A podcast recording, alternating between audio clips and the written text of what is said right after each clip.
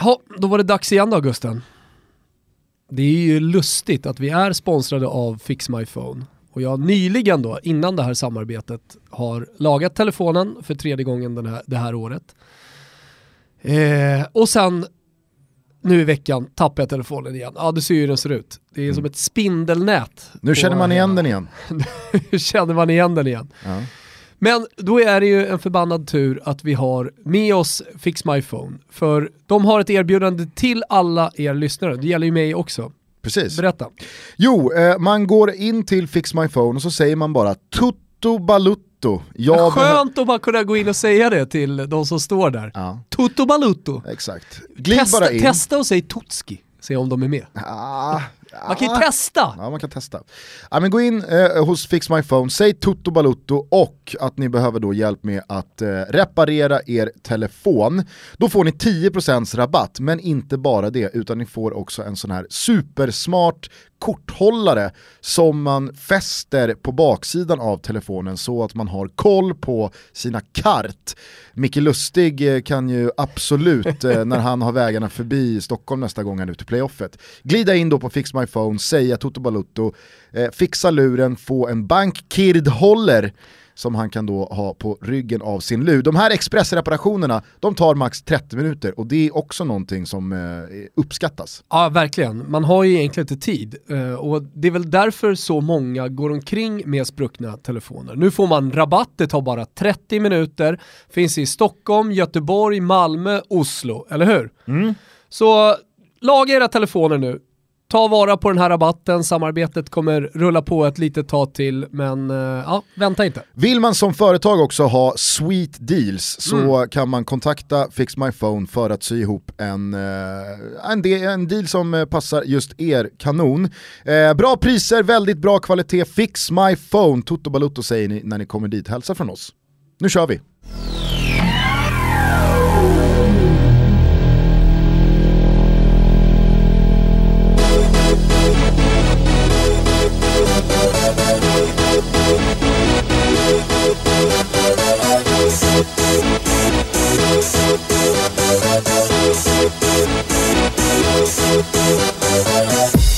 For this?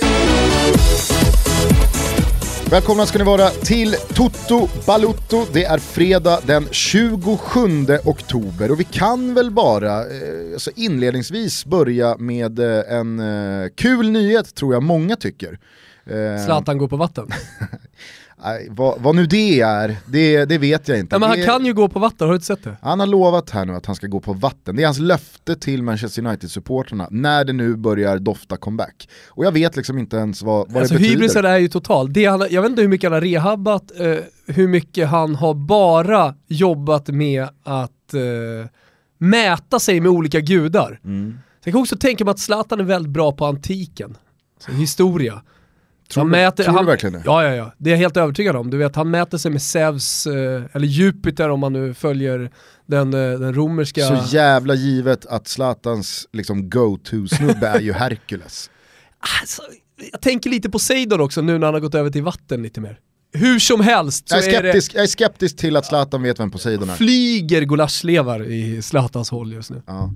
ja, nej det var inte det som jag tänkte inleda med som en kul nyhet, utan jag tänkte berätta för våra lyssnare att du och jag satt i den här studion igår tillsammans med Christian Borell Just och det. spelade in ett väldigt, väldigt långt avsnitt eh, där vi pratade om eh, ja, men livet i stort Supporterkultur, vi pratade om eh, keynote speeches i New York. eh, och väldigt mycket Arsenal. Eh, en, ja, en hel del Arsenal blev Mm. det. Eh, det här avsnittet kommer ni kunna lyssna till eh, nästa vecka. Det är nämligen så att eh, vi inte bara den här gången har pratat om att ha framförhållning utan den här gången faktiskt haft det. Eh, du ska till Köpenhamn med, Mm. Eh, med din familj. Jajamän, jajamän. Hinner du med någon, någon, någon fotboll? Jag tänkte säga smörbröd, men jag kom på att det var inte danska riktigt. Jag är dålig på dialekter. Jag är oerhört dålig på danska. Oerhört dålig Jo men det, det där är så tröttsamt att så här, alla som är från Stockholm ska säga att de är dåliga på danska, att de inte förstår. Nästan som en fjäder i hatten, nästan som att det är lite ballt att inte förstå danska. Nej Jag- verkligen inte, jag, alla, vet, mig. alla vet att stockholmare inte kan danska. Jag är grym på att förstå danska. Aha, men Jag är, undantaget alltså som, inte- jag är undantaget som bekräftar regeln. Okej, ja. Ja. ja. men då förstår jag. Eh, nej men eh, det puttrar ju lite där borta. FCK har Mm. ju inlett eh, ganska trögt. Brönnby däremot ångar på. Ångar på. Mm. Med Tibbling i någon slags eh, monsterform va? Framförallt Johan Larsson. Den bortglömde. Nej, nej Tibbling, Tib, Tibbling går faktiskt starkt. Ja. ja, men det var faktiskt kul för att vi pratade om Johan Larsson då i senaste avsnittet att eh, det är en eh, högkvalitativ... Ska vi verkligen prata hög- om Nej, men- jo, Johan Larsson? Jag skulle bara säga det att eh, precis som vi väldigt ofta får från många olika håll och kanter, folk som då eh, smsar eller mejlar eller skriver till oss på sociala medier, så eh, kontaktade då David Kryssman oss, eh, vår eh, Norrby-favorit. Mm. Han har någon oklar roll i Norrby IF. Tror att det en gång i tiden i alla fall har varit sportchef, men eh, han är ju väldigt engagerad där. Ja. Stor sponsor skulle jag gissa också. Han skrev då bara eh, att eh, Johan Larsson under radarn har varit reserv på hemmaplan i Janne Anderssons landslagstrupper under 2017. Eh, och nyanserade då den bilden att även fast han inte har varit med så är han nog närmre än vad många tror. Okej. Luktar lite jäv i målet, men kanske är det så att Johan Larsson ändå eh, Snarare så är det ju en eh, insight som vi här ger till eh, Toto Balotto-lyssnarna. Emil Kraft kanske inte ska vara sådär superduper lugn. Nej, allra, allra helst eftersom han inte spelar. Nej. Nej men det Så ju... mycket han spelar, men, men eh, han är inte given. Nej. Johan Larsson är Ja, nu, nu måste vi sluta prata om den, eh, lands, den där eh, högerbacken i landslaget. Vet du vem som fyller år idag? tröttsamt. Jag tänkte att vi skulle köra en liten födelsedag. Eh, 1971 föddes den här gubben. Han har lyft EM-bucklan. Okej, det, är- det är nog Mittfältare, några. mittfältare med nummer sju på ryggen, både i landslag och klubblag. Eh, eh, Reikart, Nej. Eh, hade han ens nummer sju? han lyfte EM-bucklan 2004. Vänta här nu, vänta här nu. Född 1971 och jag säger Reikart. Mm. Det är nästan som man vill be superproducent eh, Kim Wirsén ta bort det, men i och med att vi öppnar med våra, våra brister, då skulle han ha varit 17 år. Du är svag när under Holland, press. är ju bra på matte, men då skulle han ha varit 17 år när Holland tog eh, EM-guldet. Nej, eh, eh, vad sa du? 2004, det är alltså en grek, det är Dellas. Nej. Dallas var ju ingen mittfältare med nummer sju på ryggen va? Jaha, nej nej, Karagonis. Nej. Ja men vad fan. Alltså man, man kan ju tro att Karagonis då hade eh, lagkaptensbinden på, på armen. Men det var ju Theodoros Zagorakis ja, va? ja, ja. Som eh, var lagkapten Sitter ju för det Bosse där och bara skakar på huvudet där nere i hans favoritby i Grekland. Mm. Nej, men den här eh, legendariska mittfältaren eh, fyller år idag, det tycker jag Toto Balotto ska uppmärksamma. Lagkapten i alltså det kanske mest, i och för sig Danmark är ju där ändå. Frankrike. Men eh, visst måste vi ändå hålla Greklands EM-guld som den kanske största knallen I landslagssammanhang. i landslagssammanhang, eh, kanske banne mig någonsin. Ja men där finns ju Danmark till exempel 1992 som kom in på ett bananskal för att Jugoslavien uteslöts. Eh, Men här får ju du då agera sakkunnig i och med att jag var tre år. Visst var ändå Danmark, alltså det var ett ganska dugligt lag.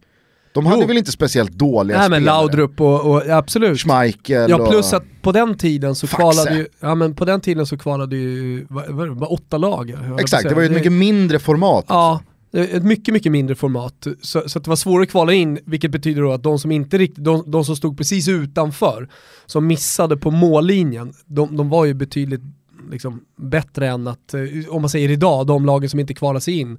Och väl De- i turneringen så räckte det med ganska få, inom citationstecken, Ja, ju det- segrar det för där- att nå hela vägen Absolut, fram. sen var ju där ett mästerskap som Sverige skulle vinna kan ju jag tycka. Alltså där, där, där satt man verkligen med stora förhoppningar och det var ett Sverige som flög och som, som eh, ja, det, bubblade om det svenska landslaget. Eh, det var ju en första försmak inför VM 94, alltså när, när Sverige gick in i, i det mästerskapet, så trodde man ju verkligen på Sverige att de skulle kunna skapa historia redan innan, kanske inte gå hela vägen till till en bronsmedalj, det, det, det vet jag inte, men, men det är ingen slump att man sjöng vi ska gräva guld i USA. Nej. Nej, men, eh, för jag tänker att Danmarks EM-guld 92 är ju lite utformningsmässigt i turneringen lite likt Sveriges guld i U21-EM 2015. Alltså turneringen är så tight, Ja, ja. det är Nej, så få det är lag så, ja. att eh, hade, Det är få matcher hade, till guldmedaljer. hade det varit 16 lag i U21-EM 2015 så hade inte Sverige vunnit. Nej. Kan vi inte bara lyssna på det där målet en gång? Vilket? Brolin, Dalin. Okej. Ja, det är strålande. Brolin, Dahlin, Brolin! Har ni sett vilket mål? Vilket mål! Fantastiskt! Jävla mål alltså. Ja, men således kan vi väl enas om att Greklands guld 2004 i den konkurrensen, i en 16-lagsturnering, är en större knall. Ja. De hade ju inga lätta resor heller, Nej. utan de slår ju ut eh, alltså topplagen. Ja men så är det ju. Man- Charisteas 1-0, gånger 6. Ja. Otroligt lag alltså. Eh, men Theodoros Sagorakis då, en av få sådana här högprofilerade grekiska spelare som har spelat många säsonger i både då PAOK, som är hans klubb, men även då i eh, AIK Aten. Gjorde en vända i Italien, Bologna. Yes. Eh, två snabba år också i Leicester. Det är trist för, Men det kul. säger ju också någonting om det grekiska guldet, alltså där har en lagkapten som inte spelar i några toppklubbar och det, det var ju genomgående för landslaget. Och det, det jag resonerade högt kring här, jag vet inte hur spelarna som spelade i Leicester pre den här omöjliga ligatiteln ser på att Leicester faktiskt vann Premier League många år senare. Gör det att det ser bättre ut på deras CV att man har spelat i Leicester? För när jag nu kollade igenom Sagorakis CV Ja men då tänker jag, jo men han spelade ändå i Leicester. Exakt, fan, han gjorde ju två år i Leicester. Ja, men så ser man då, ah, han var i Leicester 1999. Ja. Det var ju inget, alltså det, det Nej, var, men, var jag, jag, han spelade med K-mark. jag tror så här, vid den snabba googlingen, vid den snabba Wikipedia-kollen, utan att egentligen stanna allt för länge, så gör det någonting med en. Ja, förmodligen. För att jag, precis som du sa, Mm. det, det, jag, mina ögon landade på det, ah, Leicester, okej. Mm. ja, ja. Ja men liksom man, eh, man fortfarande håller vissa klubbar som, som har tappat det totalt mycket, mycket högre än, eh, än andra då som, som, har, som har kommit längre. Det kan ju vara konkurser och allt med, alla möjliga olika stålbad då som man har gått igenom. Men fortfarande så, så håller man dem högre när man tar dem i munnen. Sagorakis la i alla fall av och klev rätt in på presidentstolen i PAOK. Eh, hade ganska stormig tid där, han avgick och sen så tjatades han tillbaks av sin bästa polare som tog över presidentposten. Kom tillbaka då, klev av igen och 2012 så lämnade han för gott för att då så det är väl orättvist kanske att säga att han körde klubben i botten. Men klubben hade körts i botten mådde väldigt dåligt och ekonomiskt. Man sålde av sin bästa spelare, Vierinha, till Wolfsburg för att eh, rädda en otroligt pressad ekonomi. Men det här ställde ju inte supportrarna upp på.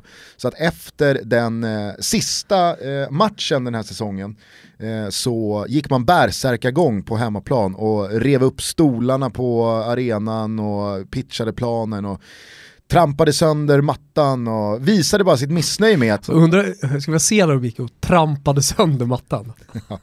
jag vet inte varför jag adderade det, Nej. men det gjorde de. Kanske, ja, men det vet du ju inte för du har ju inte sett bilderna men de kanske hade spadar med sig. Ja, men när, när jag läste in mig på den här situationen så liksom, jag, jag, jag förstod aldrig riktigt rimligheten i det paradoxala att supportrarna då ska inte ha förstått alls att klubben sålde sin bästa spelare för att rädda ekonomin. Utan de tyckte att skit i, skit i att det är röda siffror över hela boken. Skit i financial fair play. Och jag vet inte, kanske är det ändå nationell eh, syn på hur man löser problem i Grekland. För att den ekonomin, den har ju svajat på fler håll än bara i fotbollsklubbarna senaste tio åren. Jo, tveklöst. Sagorakis då, eh, vad, vad tror du han slutade? Vad han slutade, Ja, vad gör han idag? jag tror att han, eh, nå, han har någonting med olivolja att göra med tanke på att det är Thessalonik. Det är väl, det är väl en del eh, olivträd, tänker jag, där uppe på fastlandet. Så fel man kan ha. Jaha. Han är idag eh, en politiker i EU-parlamentet. Ju nästan kunnat... eh, Var det gissning två? Nej, men med någon slags tankebana där att man i Grekland som klubbpresident även liksom har påbörjat, eller då har man påbörjat någon slags politisk bana för att vara klubbpresident i Grekland, antar jag är betydligt mer politiskt än att vara det i Sverige. Mm. Grattis hur som helst till Theodoros Sagorakis och fan kul ändå att du lärde mig att Frank Rijkaard lyfte EM-bucklan. 17 bast! 17 år gammal, 1988. Ja. Hur mycket orkar man ta en vända till av VAR, eller VAR? Äh, jag vet inte. Alltså det är, problemet är ju att uh, VAR är här. Det är ju det som är den stora problematiken i diskussionerna. Vi har varit inne på det också. Alltså det, vi, vi, kan inte göra någonting åt det. Nu är VAR här och uh, vi får leva med det. Det, det, stora problemet som vi ser just nu i Italien det är att domarna inte kan fatta egna beslut längre. Alltså de, de har ju, det var någon som la ut en bild här på en eh, eh extremt fet linjedomare mm. och sa linjedomare, två, eller skrev linjedomare 2020. För att de inte gör någonting, de behöver inte göra någonting eftersom man hela tiden går till VAR.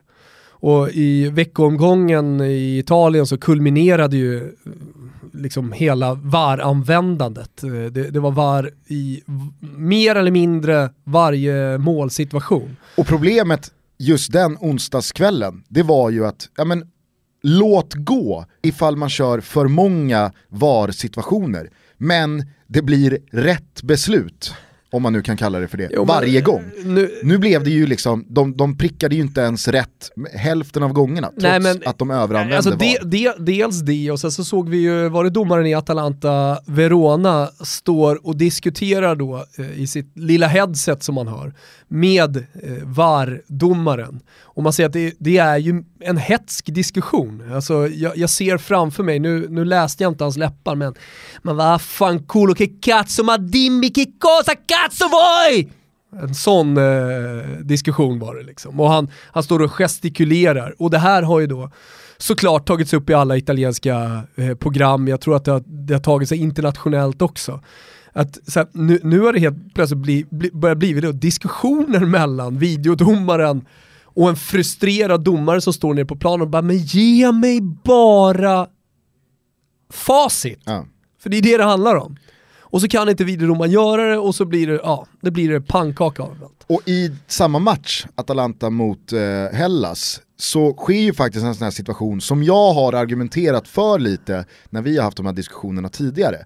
Då är det en boll som är på väg att rinna ut över kortlinjen.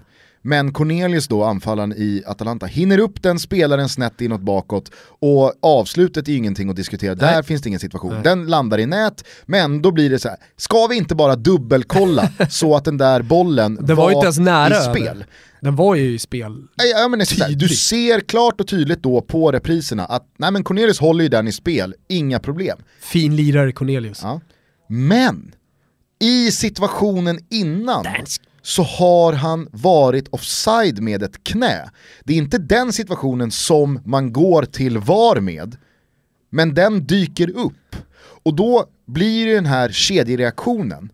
Nästa gång då, ja men då kanske han är onside, men när bollen slogs från eh, mittlinjen. Men målet eh, blev ju godkänt? Nej, målet döms ju bort för att knät jag jublade är, in det målet.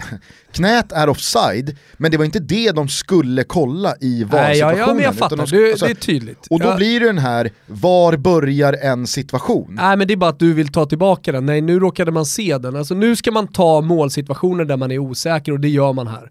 Det, det, så enkelt är det. Ja, jag, jag säger bara att det är liksom så här, det är Ja men du, du, du menar ju, nej, men skit i var börjar situation. Här, här handlar det ju om att vänta här nu, vi såg en tröjdragning in i mitten även om det var det där vi kollade. Precis, ja. precis. Då... Jag kan tycka så här, ja, hittar man då den tröjdragningen, ja men då, då, då har man ju faktiskt fattat ett korrekt beslut. Eh, men problemet är ju att man att man till exempel i Kolarov-fallet misslyckas med VAR, där skulle man ha kollat det. Ja alltså exakt, det, jag det gick ju... ut på Twitter och var ju tokig på VAR då i onsdags kväll och då ja. var det många som skrev, ja men eh, jag, jag slår vad om att du inte tyckte det var speciellt eh, tråkigt att eh, de inte Nej, kollade men... VAR när Roma då fick en straff, när Kolarov går ner utan någon slags beröring. Nej, det var jag inte glad över. Varför kollas inte det då om man nu applicerar VAR? Det är pannkaka, det, det är hittills är det ett jävla fiasko, det håller jag med dig om. Och då behöver man inte att liksom så här, kontringen från spanskt håll blir då samma dag, som ett jävla hån.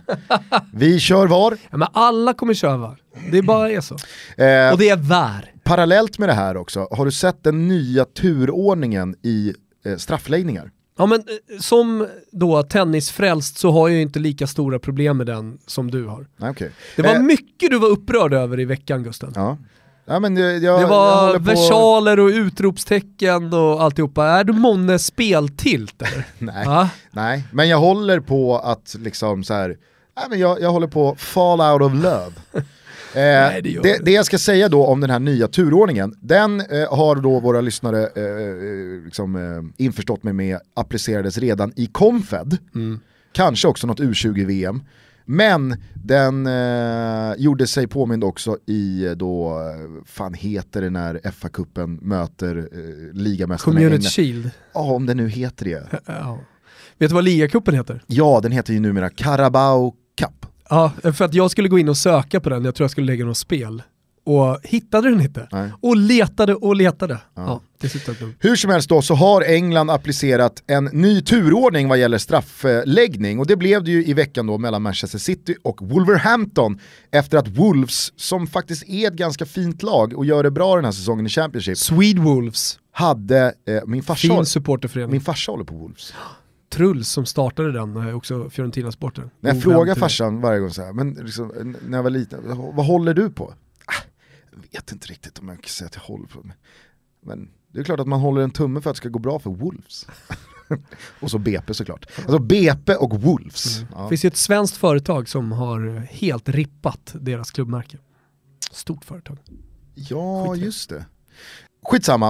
Eh, det blir i alla fall eh, straffläggning efter att Wolves har eh, stått för en heroisk försvarsinsats i 120 minuter. Och då så lottas turordningen, ett lag ska givetvis börja. Men efter att då Manchester City börjar slå sin straff, nej, Wolves var det som börjar slå sin straff, sen så slår Manchester City-spelaren då straffen, sen kommer det upp en Manchester City-spelare till och inleder då omgång två. Och så fortsätter det så här, så det blir City Wolves, Wolves City, City ja men det är, ju, det är ju bättre, det är ju mer logiskt att det ska vara på det sättet. Jag vet inte om jag tycker det. Nej, jag vet det, för du har ju problem med allting som är nytt Gusten. Nej men folk vill ju då säga så här, äh, men det, det jämnar ut pressen. Men då blir ju problemet att när Wolves-spelare nummer två missar sin straff, Ja men det jämnar ut pressen, alltså så Wolves. Wolves sätter Jo sin men du första, kan, du, kan, du kan prata hur mycket som helst om det här Gusten, för att det, det jämnar ut pressen, så är det bara. fast jag vet inte, alltså, så här, Du vet inte om det gör det eller du vet inte, det gör det. Det, det är hur, fakta. hur vet du det? Jo, för, att det är bevisat att det är så. Det är bevisat. Psykologiskt bevisat. Ja, du har, du har noll högskolepoäng i det här Gusten, så Fast- det är ingen idé. Jag, pratar en, jag pratade ändå med en idrottspsykolog efter det här. Vilken skarv. Som inte, nej, han skrev till mig. Är han mäklare? Il dottore. Eh, nej men han skrev till mig, han håller inte heller med om att det här ska jämna ut eh, den, den mentala pressen. Och sen så skrev han också, och det tyckte jag var ett, ett, ett vettigt inspel i det här. Varför ska inte psykologisk styrka, pannben i min, eh, i, alltså i, i min glosbok, varför ska inte det premieras? Om någon nu har ett bättre pannben än någon annan, varför ska inte det få vara en fördel då i en straffläggning? Tyckte det var en jävligt vettig poäng. Ja. Varför ska, andra varför ska en straffläggning vara helt jävla even Steven i mentala förutsättningar? Ja, men, eh, alldeles oavsett så, så den här regeländringen, den här förändringen inom fotbollen kommer inte på något sätt revolutionera, det kommer inte göra någonting mer, det är bara att det, det är en annan turordning. Det är, det är ingen som överhuvudtaget kommer tänka på det här om, om två år, det bara är så. Det var De orent. servar, det är precis som, det, det, det, det är enklare att förklara, all, för det är nog, alla har ju spelat ett tiebreak i tennis. En, en spelare servar och sen så eh, går serven över och så, så är det två, två, två, två, två, två, två, två tills eh, en har vunnit. Ja, det är, alltså, jag, jag, jag tycker att tennisliknelsen haltar för det är, liksom, det är Det olika är ju saker. exakt Jo, tennisliknelsen. Fast det är olika och det är ju saker. om något en Ja, psykologisk det är sport, ännu saker. mer än fotboll. Eh, det som händer är i alla fall att Wolves sätter, City sätter då två raka. Sen går Wolves-spelare nummer två fram och missar.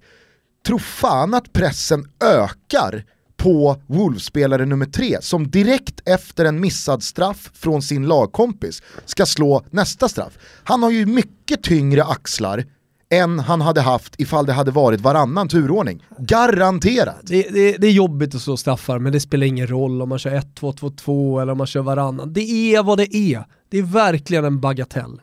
Låt oss testa detta nu. Alltså, det är det här jag också kan störa mig. Att det ska, ja men för fan testa ett par säsonger. Kör på bara. Men vad i hela världen, måste du vara kvar i alla gamla hjulspår Gustav? Varför kan det inte bara få vara som Skulle det du slänga upp är? en säck pengar till dig här i knät, skulle, du skulle du hitta problem med det också. Jag tycker att pannben ska premieras. Ja. Låt folk som har starkt psyke ha övertag på de andra. Glädjande då att man dagen efter kollar eh, tyska kuppen. Leipzig mot eh, Bayern München. Eh, det var ju eh, kul att eh, se Bayern München ha Leipzig i ett så kallat skruvstäd. De spelade med en man mer i, länge, eh, både ordinarie tid och förlängningen, men fick inte in 2-1 utan matchen gick till straffar. Alltså vilka jävla pannben. Vilka pannben på Bayern München-spelare. De hade ju kunnat slå 100 straffar i rad, ingen hade missat. Eh, men eh, då måste man säga att eh, den spelare som då till slut missar är då eh, Leipzig, Leipzigs stjärnanfallare. Vilken jävla svår eh, bokstavsordning det var. Testa att säga det. Leipzigs stjärnanfallare. Leipzigs stjärnanfallare. Det är inte lätt. Leipzigs stjärnanfallare. Ja, du hör ju själv. Är det Det är nya sex laxar i en laxask. laxask? Ja. sju sjösjuka sjömän? Leipzigs stjärnanfallare. Ja, det, det, var, det var svår. Leipzigs stjärnanfallare, Timo Werner då, han är ju den som missar till slut. Och kanske säger det ändå lite om Werner-gubben. Leipzigs stjärnanfallare.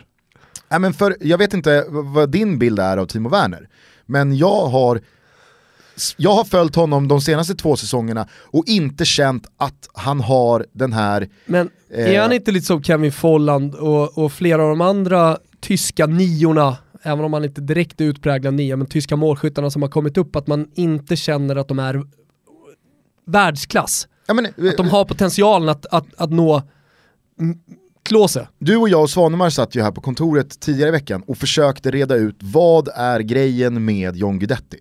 Ja. Alltså vad är hans Vad är hans grej? grej? Ja, exakt. Och vi kanske landade i något så sorgligt som att ja, men hans grej är att han inte har en grej. Ja, Och jag känner lite samma sak med Timo Werner. Jag vet inte vad du säger. Han har ju inte den här spetsegenskapen Mm. Nej, som han- han särskiljer honom från andra. men inte tillräckligt snabb för att det ska vara hans grej. Nej. Nej, jag menar han sprintar ju inte ifrån eh, Boateng. Nej, nej, men, nej precis. Skulle nog fan säga att Kevin Folland lider av lite samma. Och så är de 1,80-ish, eller hur? Ja. Och det, är- det, är- det är så här, hade han varit 1,90, ja men då ser man en potential på något sätt som target eh, i boxen, på huvudet. Så här. Utveckla det så kommer han vid 25-26 års åldern vara bäst i världen.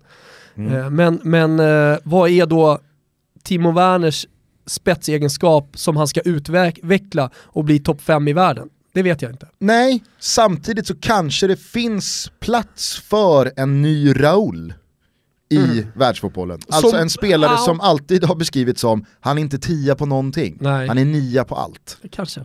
Samtidigt som att jag tycker att fotbollen går mer och mer åt det hållet. Att eh, precis som i mediabranschen så är det liksom så att man uppskattar inte spelare som är fyra plus på allt, eller fyra Vet du vem som är. Utan det är bättre- allsvenskans? Ja. det är bättre att vara, eh, liksom, det är bättre att vara tia eller fem getingar på en egenskap. Och sen så kanske du har att jobba med, med dina andra egenskaper. Men du är i alla fall bäst på någonting. Vet du vem som är allsvenskans John Guidetti, Timo Werner och så vidare? Nej. Per Frick. Ja, Känn på den. kanske. Kanske ändå.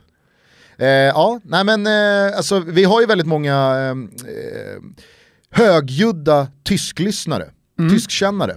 Bland annat då tysk fotboll, eh, uppströms eh, och eh, Lillpöler Adam Nilsson. Framför andra.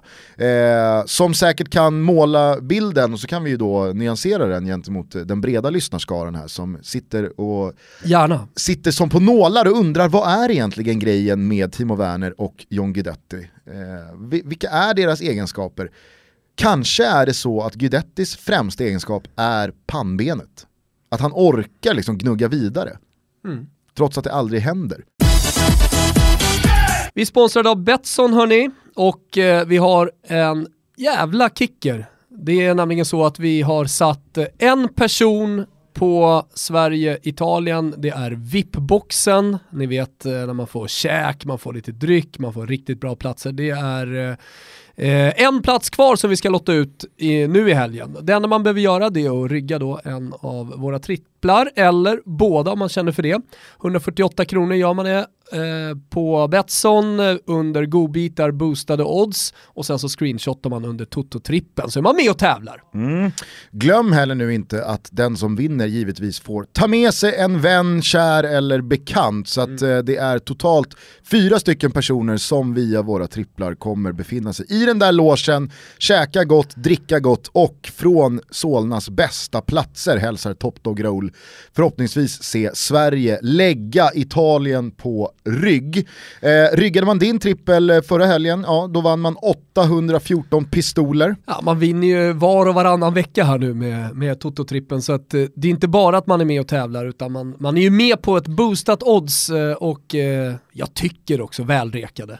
Mm. Ska du som eh, eh toppformad, formtoppad heter det. Ja. Ska du börja? Ja, men det kan vi göra. Eh, jag tror på mycket mål i matchen mellan Spal och Genoa. Det är ju, eh, som man säger i Italien, ett scontro diretto. Det är direktmöte nere i botten. Genoa har en helt annan självbild än att man ska ligga där nere. De har också fått tillbaka lite spelare, bland annat Lappadula som var skadad i inledningen. Det är alltså en anfallsspelare. Tycker att det såg bättre ut mot Napoli, jag tror att man kommer med gott självförtroende till Ferrara och den här matchen. Vilket betyder då att det är två lag som går för tre poäng. Borello, rätt in i startelvan för Spal, också eh, en eh, anledning att spela då över 2,5 som jag gör. Över 2,5 i den matchen och sen så fortsätter jag tro på Inter. Jag tycker att Verona ser så otroligt dåliga ut den här säsongen. Inte minst då senast mot Atalanta. Eh, och samtidigt så gillar jag verkligen det Inter håller på med. Jag tror att man vinner med två mål i den matchen. Slutligen då, tillbaka i Torino skräms inte av förlusten i Florens. Eh, 3-0 torskade ju Toro med. Det var en missräkning. Torino kommer vara mycket bättre på hemmaplan. Belotti! Back in business Gugge! Då torskar man ju inte och framförallt så vinner man ju bara över Cagliari. Och jag ska bara säga ett slutord om Cagliari. Jag tror inte så många som lyssnar på den här podden såg mötet mellan Cagliari och Benevento, men du och jag satt på spel där, eh, så vi följde den slaviskt. Det var alltså ett uselt Cagliari på hemmaplan mot ett uselt Benevento, men Benevento förtjänade tre poäng i den matchen. Det, det, det, det håller jag verkligen fast vid. Så ja, äh, jag gillar verkligen inte Cagliari, jag tror att Toro studsar tillbaka med Belotti från start. Där har ni min trippel, boom! Gugge. Jag tror på att det blir mer än två mål i mötet mellan Arsenal-Swansea. Alla som såg Arsenal äh, möta Everton sist såg att man startade med Alexis Sanchez, äh, Mesut Özil och Alexander Lacazette ah, för första gången. anfall. Eh, där blir det körning så att över 2,5 där. Jag tror att Watford tar en rak seger hemma mot Stoke.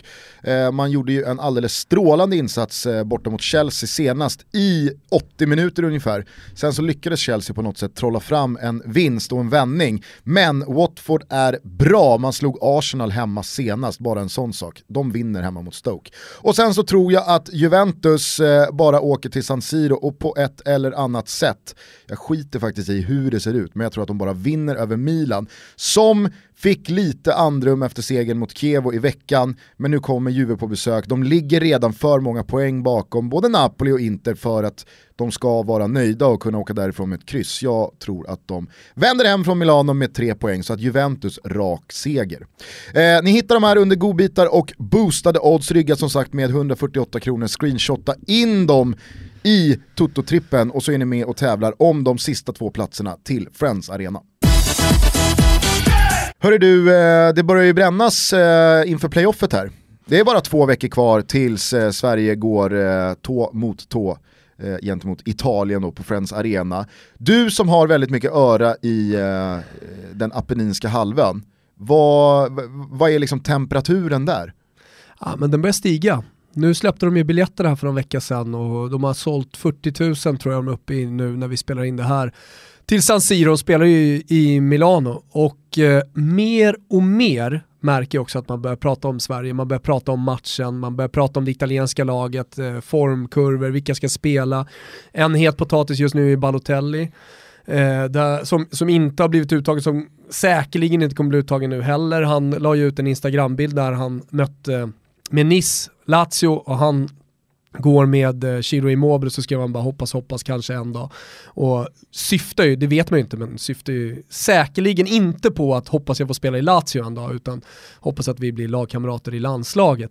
Eh, så så det, det är ju en sak man pratar om i och med att han är i så bra form och fortfarande hävdar jag starkt att han är talangmässigt den bästa och är han i så här god form så tycker jag också att han självklart ska in i ett landslag framför till exempel en spelare som Eder.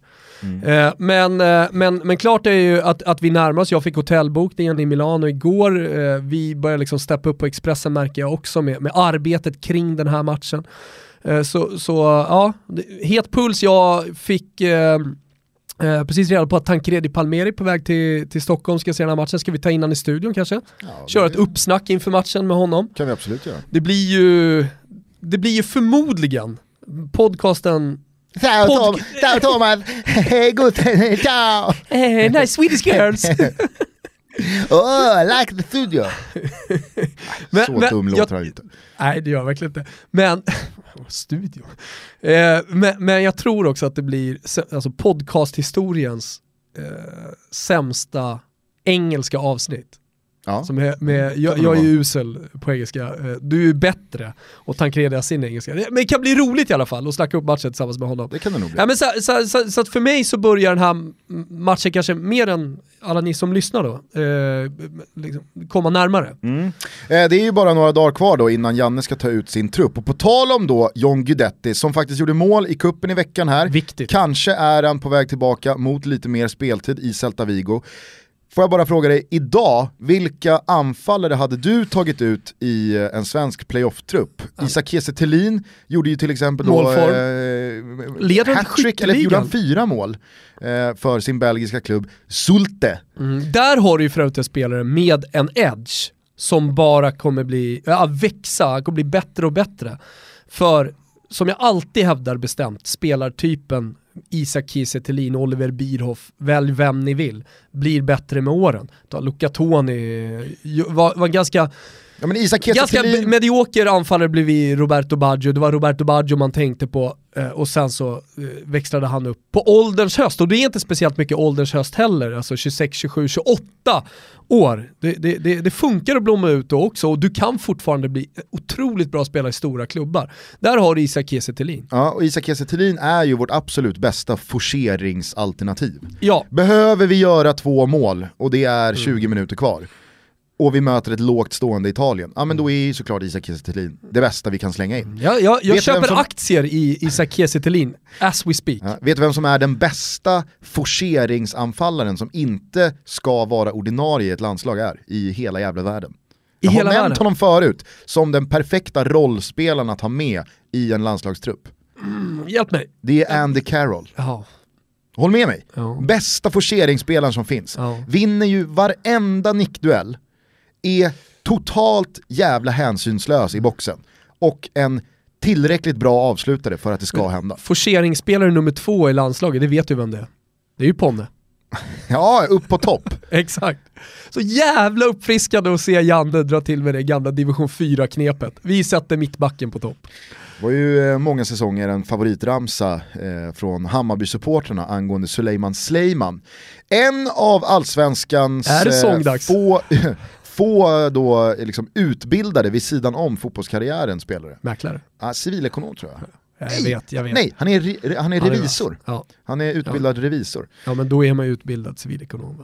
Upp med sulan på topp var ju då eh, någonting. Hur går Bayern den då? Nej jag kommer inte ihåg melodin. Alltså, jag, Fan vad dålig du är! Är det Nej. bara jag som kan sånger här? kan du melodin? Nej, men alltså, Ja, men det, det är det någon då, som, uppenbarligen så har den gjort intryck på dig, Ja, den här ja, ramsan. för att Då, då, då, då tycker jag att det är märkligt att du inte kan melodin. Jo men jag, jag kommer ju inte ens ihåg melodin till Malmös uppräknande Nej, av SM-guldet dagen efter.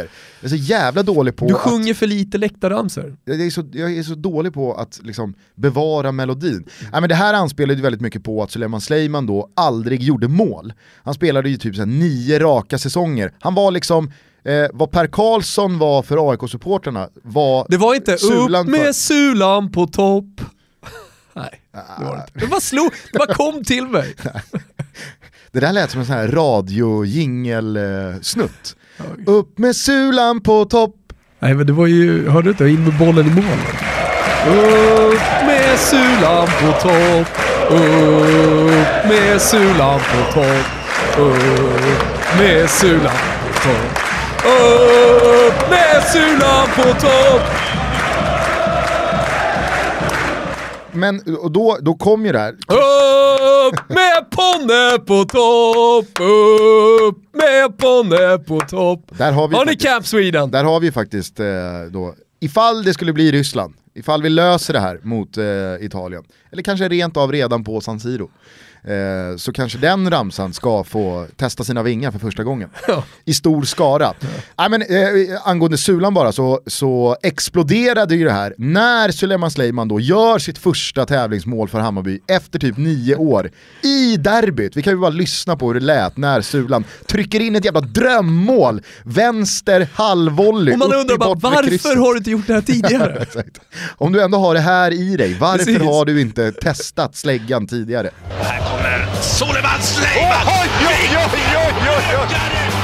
Sleiman kvitterar i den 88 med en riktig vänsterprojektil på uppstuds. Den sitter perfekt i krysset. Det var en eh, bra träff. Det här påminner mig också. Eh, du kanske har sett på sociala medier, framförallt Twitter, att eh, vår eh, intervju och vårt gästavsnitt med Micke Lustig fick spridning i Skottland bland eh, Celtic-supportrar. Och i någon slags andra andning här, ringar på vattnet, så har vårt klipp från poolpartyt i Toulouse förra sommaren börjat då sprida sig bland Celtic-supportrar. Och de har ju rannsakat sig själva och undrat varför har inte vi en bättre, eller ens en ramsa om Micke Lustig. Och så har ju då olika supportrar eh, bidragit då med sina förslag och då är det ju en snubbe som har eh, lanserat sitt förslag på en lustig ramsa till Celtic-supportrarna. Den låter så här, det är, det är stor humor. Maja ha, Mikko Lustig, Maja hi, Maja ha, Mikko lastig, Mikko lastig, Mikko Mikko lustig, Mikko Mikko lustig, Mikko Mikko lustig, Mikko lustig, Mikko Mikko lustig, Mikko Mikko lustig, Mikko Mikko lustig. He's so sweet, he's so good, his wife's hot. He's so lucky, he's so sweet, he's so good, his wife's hot. He's so lucky, Mikko Lustig, Mikko Mikko Lustig, Mikko Mikko Lustig, Mikko Mikko Lustig. Fan vad jag älskar när vi kommer in på läktarsånger. Ja. Jag blir glad av det här. Va, vad säger du om den här ramsan? Jag blir glad. Någonstans i det där så kommer jag He's got a hot wife. He's so sweet, Alltså, vad är det med he's so good, Ja. his wife's hot. Hot. he's It's Mikko nej, Lustig. nej, nej, nej, nej. He's so sweet, he's so good, his wife's hot. He's so lucky. Och då har han ingen aning om Bankird. Det är så, ja, och, och den är också för lång, den är för svår. Ja. Den här kommer ju aldrig flyga bland är det 20 000. roligt att han vet inte att han hade kunnat gjort det så jävla mycket enklare för sig om han hade kört Micke Lustig. Ja. Han liksom måste krångla Mikael Lustig. Ja, men, och jag menar, ska, ska 10 000 stå och sjunga den här så vet du ju heller aldrig är det nu vi ska köra Mika Lustig, Micke Micke Lustig eller är det nu vi ska köra Maja hi, Maja ho, Mika Säg inte det engelsmännen bara, men vad är det med engelsmännen och alltid ska in liksom wife is hot, uh, he's got a liksom 25 inch dick och allt vad det är. Det, det ja. Ja, Nej, jag vet inte, då gillade man ju mer Wales-supportrarnas eh, sång från EM då förra året. Inte, inte Will Griggs on fire, utan den här Don't take me home, please don't take me Me home. home. I just don't wanna go to work, just wanna be here, drinking all the beer, please don't, please don't take me home.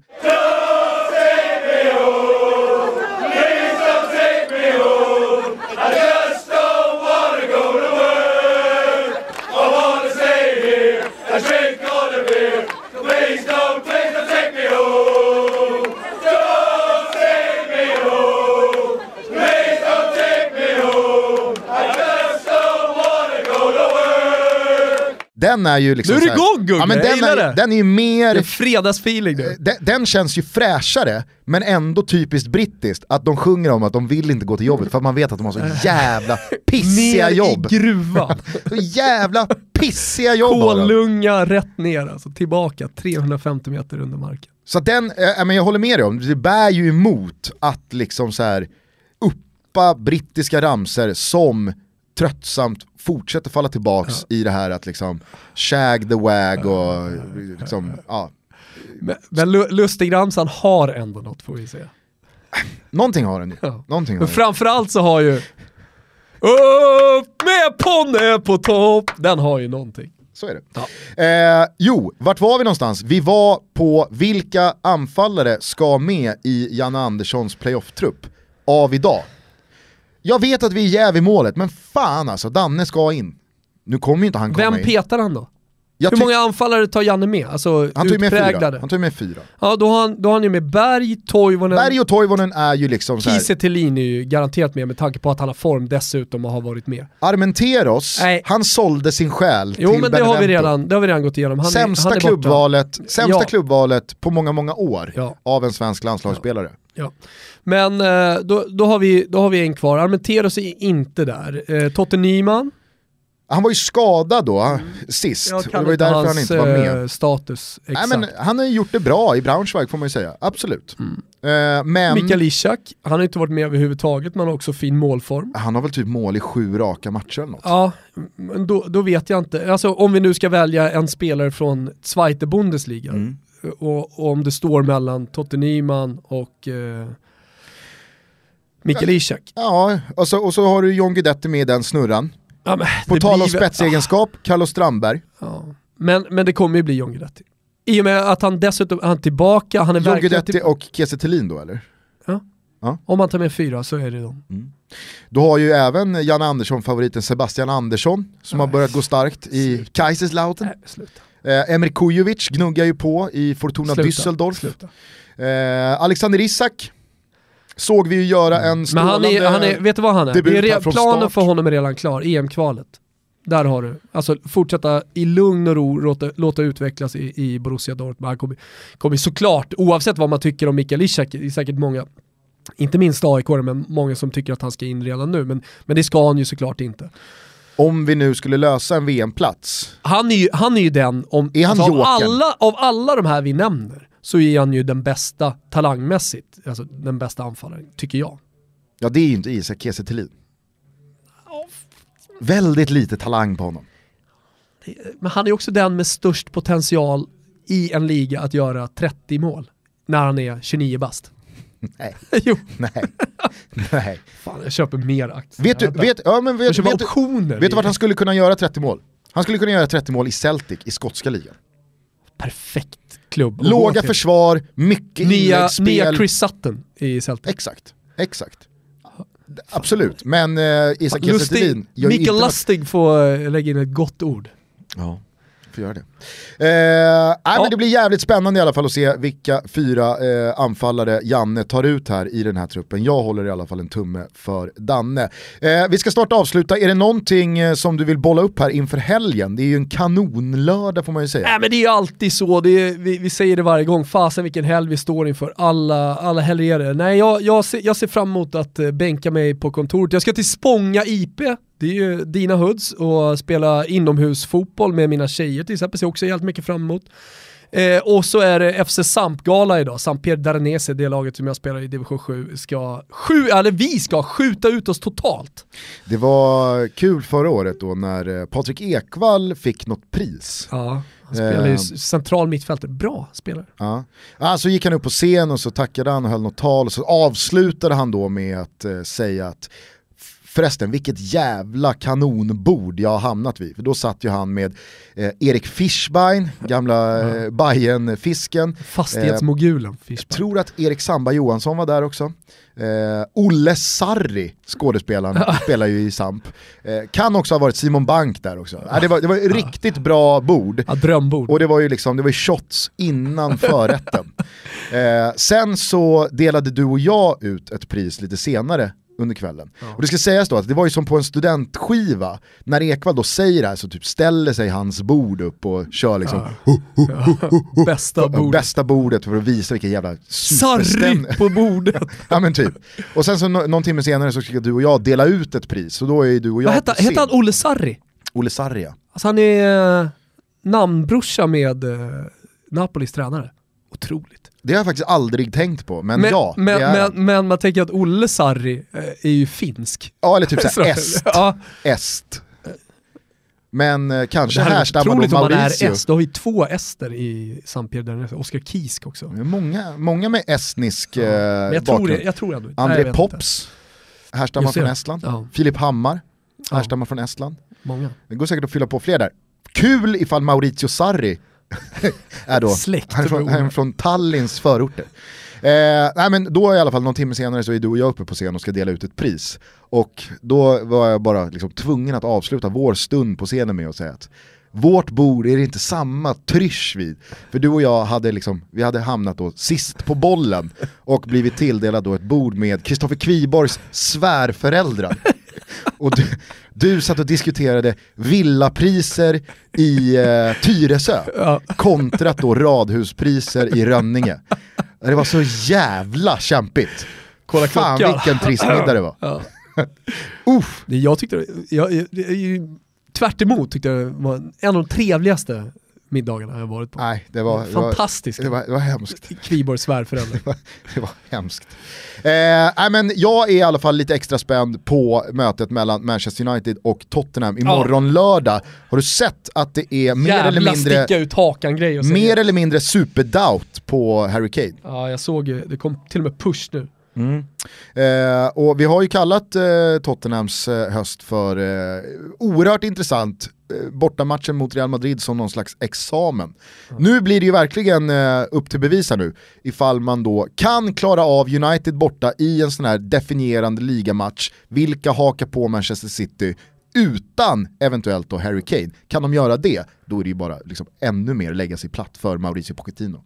Nu tar vi helg Gusten. Och vi gör det på bästa sätt. Du vet att jag alltid är en fäbless för 80-talet i och med att jag är uppvuxen på 80-talet. Nu kommer snart Stranger Things, serien, tvåan. Och det var ju som att kastas tillbaka till, eh, till 80-talet när man, när man såg första, jag ser fram emot det. Och som av en händelse har jag några polare som eh, verkligen gillar 80-talsmusik, musiker. Anders har skickat deras nya singel, Meanwhile in Heaven. Meanwhile, Vad sa jag? Meanwhile, Sa jag det? Ja. Det går inte bra idag. en måltid medan Nej, den heter Meanwhile in Heaven. Och eh, gruppen, för alla er som tycker att det här är bra, lyssna på den tre, fyra gånger så kommer den här verkligen sätta sig. Det, det, det här är en sån här låt som växer. är det som en soppa man smakar av. Man ska inte bara ta en sked, Ja men lite så. Lite man måste så. ta sju, åtta skedar lite så. för att veta hur eh, soppan verkligen det, här, det, här är, det, här är, det här är bra jävla skit hörni. Meanwhile in Heaven, ingenting annat med Charlion. Vi säger ciao tutti. Ah, innan vi säger ciao tuttis får vi väl ändå bara säga att biljetterna går fan Ja, okej. åt här nu till eh, Oscarsteatern den 6 december. Eh, så att eh, det har ju varit löning nyligen, sitt inte och tveka om ni nu vill gå och avvaktar av någon märklig anledning utan lägg vantarna på biljetter innan de nu är totalt slut. Ja. Eh, ni hittar länkarna via totobalutto.se och eller våra sociala medier där alla konton heter Totobalutto. Och där man givetvis också kan höra av sig. Eh, vi finns på mail också, totobalutto.gmail.com. Eh, nu säger vi ciao tutti. Meanwhile in heaven! Meanwhile in Heaven, tack så in i bänken mycket för att ni lyssnar, för att ni engagerar er. Vi älskar er. Ciao tutti. Ciao tutti.